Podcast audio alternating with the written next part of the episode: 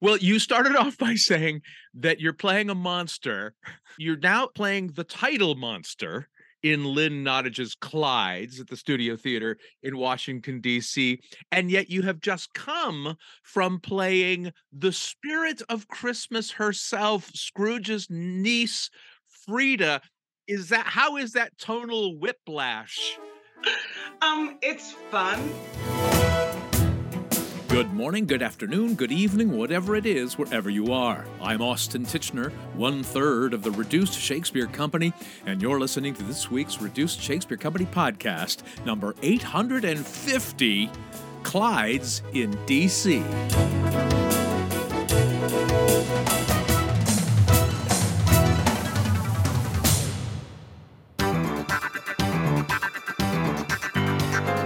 Dee Dee Batteast is a Chicago based actor now playing the title role in Lynn Nottage's Clyde's at the Studio Theatre in Washington, D.C., where it's been extended until April 16th of 2023. I've not seen this production, directed by Candis C. Jones, but I loved the play when I saw it last fall at the Goodman in Chicago, which is where Dee Dee and I met when I played Scrooge and she played Scrooge's niece Frida.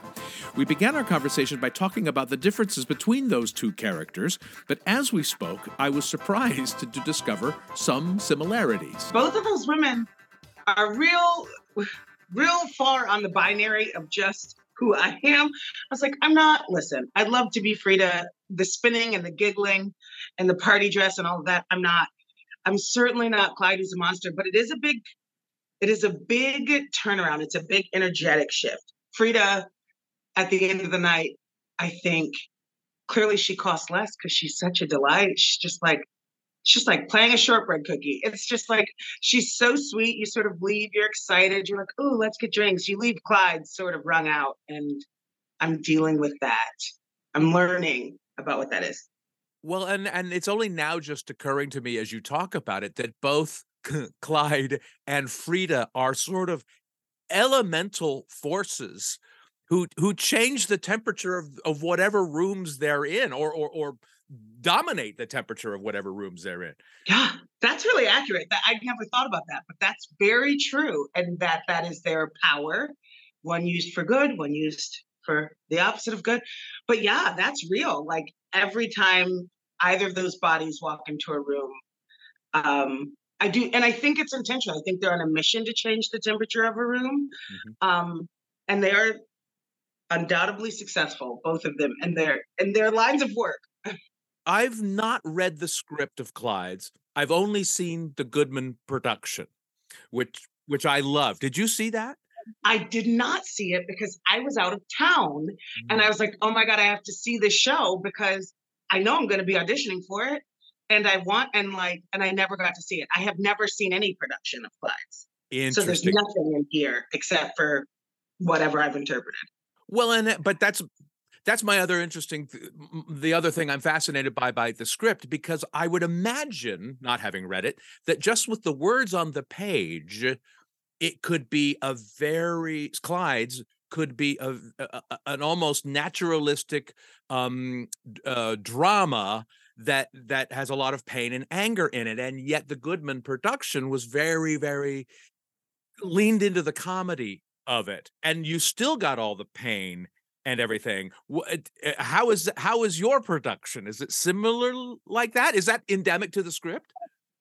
Um, I think the comedy is certainly endemic to the script. I mean, like you, you can't get around it, and so of course lean into it. Although I have heard, and I know from conversations with my director that we really leaned into the humanity, like just the human element, like the struggle of what it is to be in this vulnerable class of justice involved bodies or, or uh, criminal justice involved bodies, and so previously incarcerated people. So it's funny. I mean, it's funny because it doesn't, it can't not be. Lynn's writing is just so clever and so human that it's very funny. I'm not particularly a part of the funny parts, although once I can feel the audience get used to her, and then when they get used to her, and the way that we love a villain, like they lean into, they are amused by her antics but it's a back and forth. It's a tug of war. Like every now and then they're laughing, and I know they're laughing at how awful she is, or they're just preparing themselves. It feels very much on good nights, it's that middle school thing of like someone says something, and before I react, I can hear the audience just go, "Oh God, oh," mm. and so then I feel like I have to rise to that occasion. But um, yeah, it's it's very funny, but I don't think it's as funny. I know it's not as funny as the Broadway production from conversations I've had with patrons, and um, I know that's not what my director was interested in. So I, I'm curious, having not seen The Goodman, I think we straddled the line pretty well. I think it's pretty 50 50. Lots of drama, lots of laughs. Well, and I love that you talk about it as just simply human because humanity involves lot pain, pain and tears and then and laughs. Yeah. Dude, I think that's it. The fullest lives are sort of you can go through all those things back to back. I mean, that's I think we we get so bogged down in America, like, oh, it's so unhealthy. Like the only thing that's healthy is smiling and sitting quietly. And I was like, that's not true. Um, but these people are they're living fully on on that spectrum of humanity. I mean, all of the things that happen are in the room. You know, there's a single mother in the room, and there's there's all of the things that are human are in the room, and I think that's a testament to Lynn um, and yeah. to our director, Candis C. Jones, Is genius. I love her. So, but yeah, I think mostly it's just a really human production, and that's Candis's vision. Well, and um, not to give any spoilers away, but is Clyde literally the devil? I don't think she's literally the devil, but I always joke. I walk around. I'm like, I'm playing a demon. Like she's she's doing mm. the devil's work, mm. and that's certain. Um, and she's doing it unapologetically, which is a delight. Um, to play rather, but it's funny. So many people leave and they're like, "Ah, oh, it's just I don't know. Is, is there redemptive qualities?" And without spoilers, it's always funny to me because we grow up watching these. Mo- I love a monster. Like I love a Walter White. I love a Tony Soprano. Um, I just think we're so not used to it in specific bodies.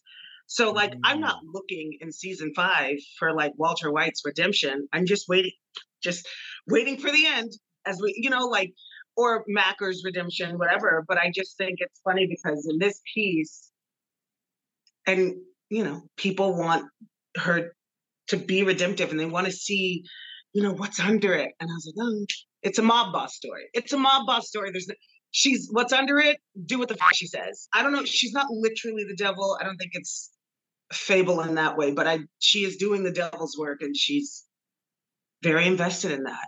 She enjoys it. when I and I love that you talk about redemption because that's what so many of all of the characters are really undergoing is a process of redemption uh, uh, uh, of their own selves and and whatever society thinks oh, needs yeah. needs redeeming and yet and yet Clyde is this agent of chaos who depending on how you read it and I guess produce it maybe doesn't it doesn't get redeemed well and I mean and this is a controversial uh, take but also there's uh, villain origin stories. I don't know. I mean, I've made hers up, but we don't necessarily get the full picture of the piece. Um, but who's to say this isn't her redemption, right? Like, I feel like we are standing in Clyde's freedom. It just looks like this, um, yeah. which is chaotic and awful. And for people who I think are well adjusted and or not coming from whatever hell she is coming from. But I firmly believe in my production rather that all these people are trying to get free and they're sort of in this liminal space between their incarceration and what is their redefined their chosen freedom i have to believe that this is this is what clyde has chosen. Like this i whatever she came from whatever hell she is coming from she feels free in it. And she is free in it. I mean she's terrorizing these people but no one's terrorizing her that you can see. So i don't know. I mean i think it's and you know i don't know. Then you get lofty ideas of what freedom is and how no one's ever done with that work.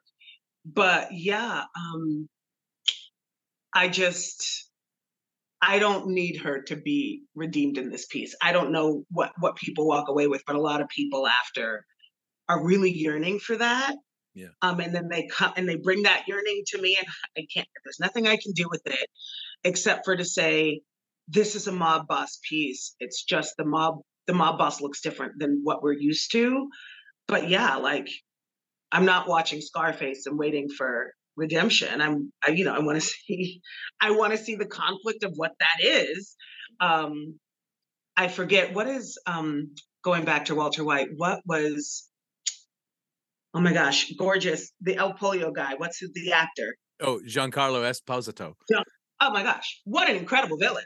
But yeah. like, I'm not watching it going, oh, I wish, I wish I could find his redemption. I'm watching, going, my God, this guy's a bad guy, and yeah. I think that's fun for me as a woman to get to play and and let other people worry about her redemption, right? Like, I don't care. Well, and yes, do we want to see her redeemed or do we want to see her get what's coming to her? And it's I I love your mob boss analogy because because the play ends not unlike the final moment of The Sopranos. Yes. It cuts to black and you go, "Wait, what just happened? What's mm-hmm. what you can anybody can decide what has happened to Clyde." Exactly. And whatever you need, I suggest in that in that darkness, you build that. But I was like, you know, I always say, and I'm and maybe it's wishful thinking, but as Lynn starts to build in her own universe, right before I did this, I was acting coaching. I'm part-time professor, um, acting coaching Sweat. So I got to see Jason travel from Sweat into this, and it was really fresh. And I was like, oh, she's starting to build her own universe. And for me, I'm like, dude, Clyde feels like an introduction. I hope that she brings this woman back mm. um, to build her. So the way that she's built her. Um, and not bring her back. What a waste. But I, it feels like a beginning episode of of what might come with this with this woman. I'm very hopeful for that.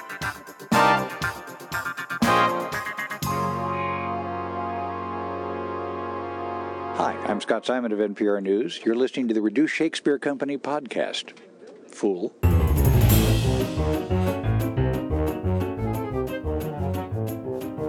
Where can you RSC the RSC?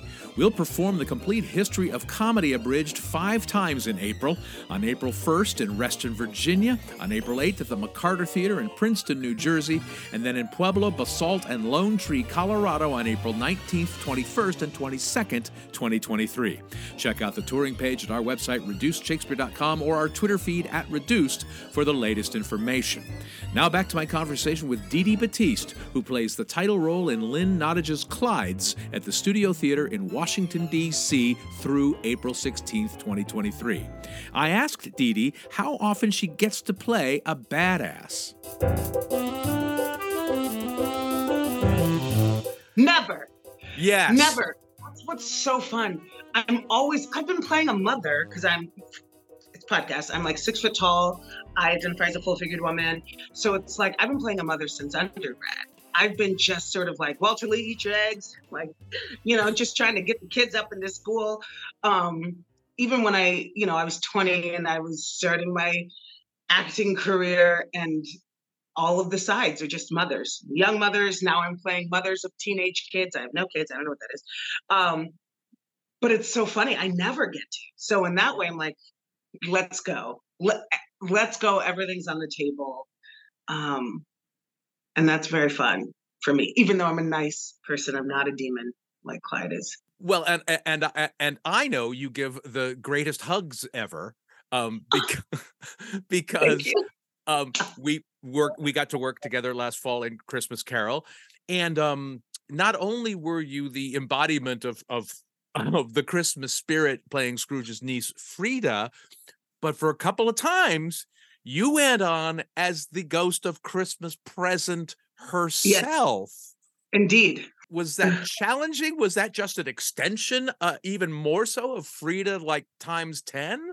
Here's the thing the ghost of Christmas present one was it challenging was it fun it was mostly ptsd because i'd done it the year before um, when the pandemic was sort of ravaging theaters it was crawling back to life and so i was like oh my gosh it's back it's back um, but it's funny because I think the Ghost of Christmas Present has more grit than Frida has. For me, it's it's like it's it, she because she has a mission, a real mission, um, and real things at stake. As does Frida, but I think the lessons are harder, and there's a child's life at stake uh, with Tiny Tim, and if if if Scrooge can't learn it, um, so energetically, I feel like that woman or spirit um, was closer to me because she has she doesn't have more humanity than Frida, but she she's got a different level. Like she can drop in and sort of give a real truth, and um, there's an urgency to her.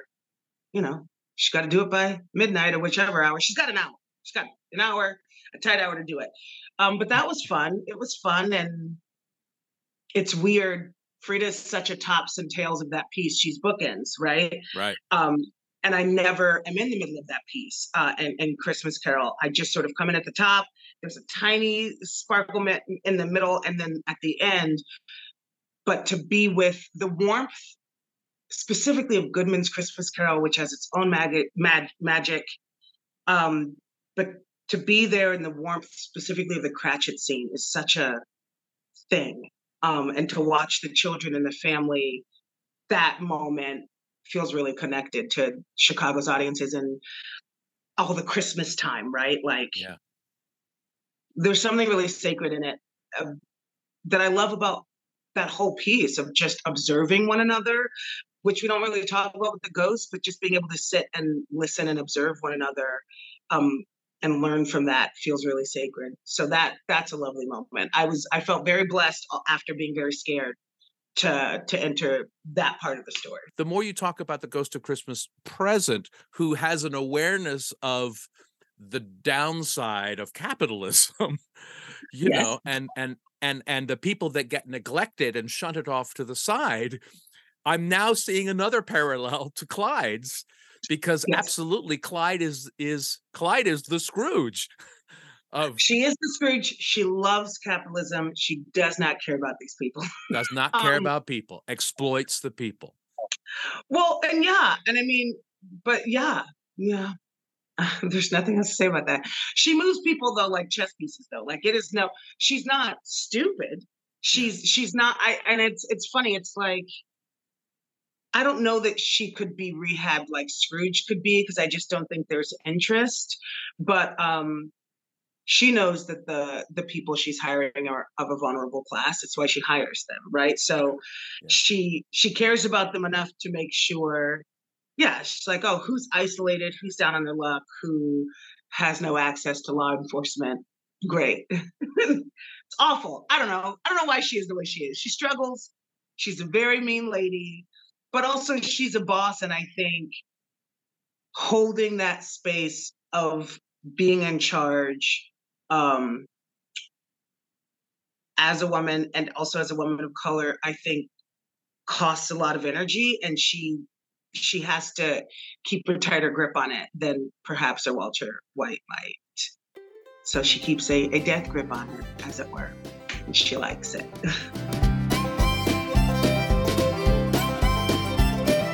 That's it for this week's Reduced Shakespeare Company podcast, except for one more thing, which I'll share with you in about 60 seconds, so stick around.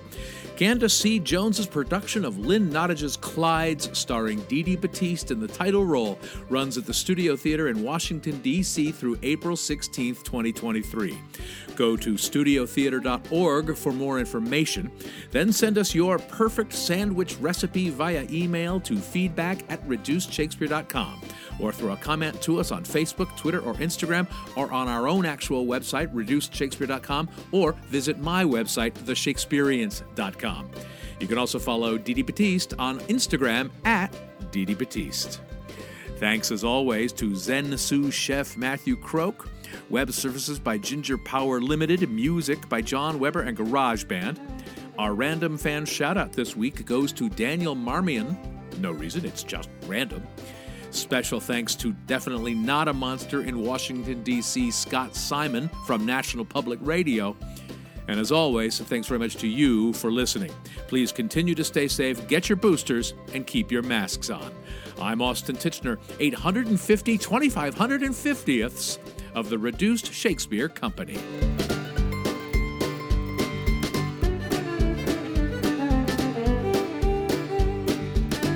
Wish I could see it because it would be so great to see you as the badass villain we in a comedy that we love to hate. Yes. Uh, I wish you could see it too. It's strange when people come to see it, to see me this way. And um, I've had people come to see it who haven't. I just recently had a friend who I did a summer camp with, a fine arts camp. Nerd. Nerd. And we hadn't seen each other in 15 years, and she brought a friend. And um, I got to the lobby, and it was so strange. She was like, "Can I, can I hug you?" And I know she was being, she was joking, but like, and her friend was like, "Whoa, that is weird." She's like, "You came out, you're like radiant in joy, and you have this like really youthful and like it's such a flip so I'm, I'm i want more people who know me to see it because it's really scary to have people who don't know me see it i'm in a town of people who don't know me where i'm like what are these people do they think i am i i was there was a talk back and i didn't get to attend it and i guess one of the patrons asked one of my um, castmates were like, "Do you guys have to really separate from Clyde in the back?" I mean, it feels like, and they're like, "No, she's she's a nice person," but I just think it's very scary because she's unrelenting. Like she is, each time you hit against that wall, it's harder and it's angrier, and um, yeah, she's. Well, and that's the miracle of casting too. You don't want a Clyde or a Scrooge that is actually like that off stage. No, they would ruin. Yeah, because both of those are really ensemble pieces. Like, yeah. you know, like I think everything is an ensemble piece. I don't really. There's no. There's no such thing as a not ensemble piece, but that energy would really ruin a room. And there's hard things that have to happen in this piece as well, where it's like I can't imagine having an actual Tyran in this space would help you tell that story. This podcast is a production of the Reduced Shakespeare Company, reducing expectations since 1981. Go to reducedshakespeare.com for performance dates, actor bios, email newsletters, and so much less. So much less. So much less. So much less.